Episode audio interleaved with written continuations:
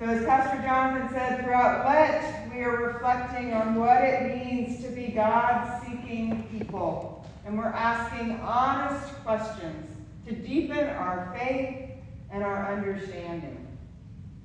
As we thought about these midweek services, we decided to do two things.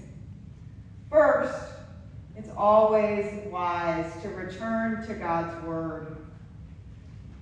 So, Pastor Jonathan and I are taking turns looking at the stories of God seeking people who we meet in Scripture. And second, we always want to remember that we are created for relationship.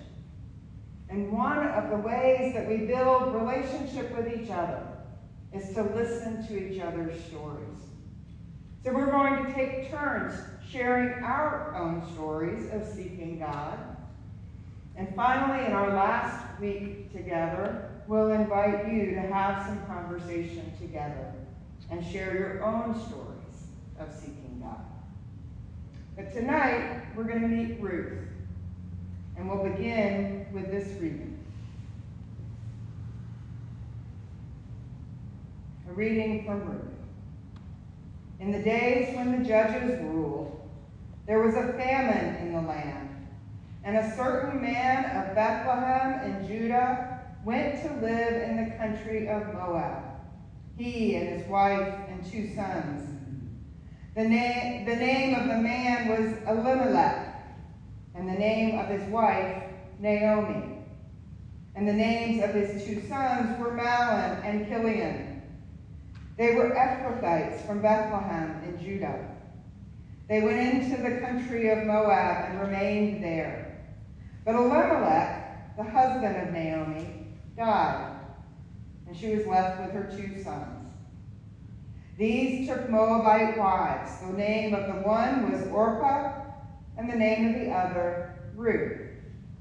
When they had lived there about ten years, both Mahlon and Chilion also died, so that the woman was left without her two sons and her husband.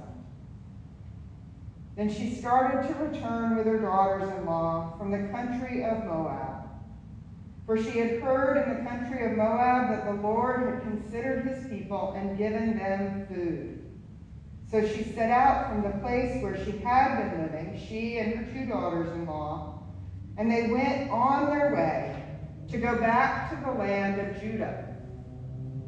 But Naomi said to her daughters-in-law, Go back, each of you, to your mother's house. May the Lord deal kindly with you, as you have dealt with the dead and with me. The Lord grant that you may find security each of you, in the house of your husband. Then she kissed them, and they wept aloud. They said to her, No, we will return with you to your people. But Naomi said, Turn back, my daughters. Why will you go with me? Do I still have sons in my womb that they may become your husbands? Turn back, my daughters. Go your way, for I am too old to have a husband. Even if I thought there was hope for me, even if I should have a husband tonight and bear sons, would you then wait until they were grown? Would you then refrain from marrying? No, my daughters, it has been far more bitter for me than for you, because the hand of the Lord has turned against me. And then they wept loud again. Orpah kissed her mother-in-law, but Ruth clung to her. So she said, See, your sister-in-law has gone back to her people and to her gods. Return after your sister-in-law. But Ruth said, Do not press me to leave you or to turn back from following you. Where you go, I will go. Where you lodge, I will lodge. Your people shall be my people, and your God my God. Where you die, I will die, there will I be buried. May the Lord do thus and so to me and more as well, even if death parts me from you. When Naomi saw that she was determined to go with her, she said no more to her. Word of God, word of life. Thanks be to God. So, what do you already know about Ruth? You can just shout out your. What do you already know about Ruth? She lost her son. She lost her husband. Naomi was the mother, and Ruth was one of the daughters in law. So Naomi's husband died, and then both of Naomi's sons died. What else do we know about Ruth? She's a Moabite. What was this? Stubborn. She stuttered? Stubborn. Stubborn. Somebody else stuttered. Maybe Aaron. she was stubborn. what else do we know about her? She also lost her husband. She was one of the ones who lost her husband. Yes. yes. Mary Boaz. That's later, but yes, she marries Boaz. so we know she was a woman. We know that she was not an Israelite, she was a Moabite. Moab was the region across the Dead Sea to the east of Bethlehem and Judah. So she was a foreigner. Some might have even called her an enemy of Israel. She didn't worship the God of Israel. She worshiped a tribal god named Chemosh. Naomi's husband took Na- Naomi and their sons to Moab because there was a famine in Israel. And Ruth was one of the Moabite women that their sons married. And like we said, after 10 years, the sons died. So Ruth was widowed. And at that time, Ruth was childless. But she's one of the five women named in the genealogy or the family tree of Jesus that Matthew includes in his gospel. So somewhere along the way, Ruth becomes the great grandmother of, the, of King David. Tonight, we heard the first part of her story, of the famine, of her becoming a widow, and of her decision to leave her homeland, to leave her God, and to follow her Israelite mother-in-law into a strange land. We also get her confession. Where you go, I will go. Where you lodge, I will lodge. Your people shall be my people, and your God, my God. One of the questions we're asking in this season of Lent is who will you listen to? And the Benedictine author Joan Chittister, write, writing about Ruth and Orpah and Naomi, describes Ruth as one who seeks God beyond the boundaries of the past. She didn't only listen to the voices of her culture and her tradition, but she listened to God, to the God of Israel, who is a God of the comings, a God of possibility. And as I reflected on Ruth's story, I thought of another young woman from the Middle East who sought a life unbounded by the past.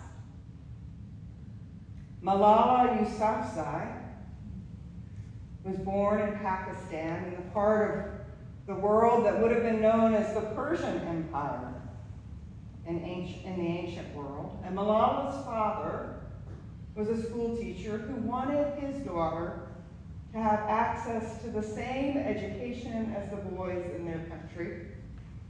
But when the Taliban took control of her town in 2008 and Malala was 11, the Taliban said that girls could no longer go to school. So Malala spoke out against the discrimination. And four years later, when she was 15, she was shot by a masked gunman who wanted to silence her. Thankfully, she survived. Malala went on to create a nonprofit that works to gain access to education for all girls.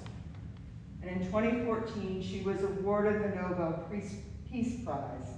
And in 2020, she graduated from Oxford University in England.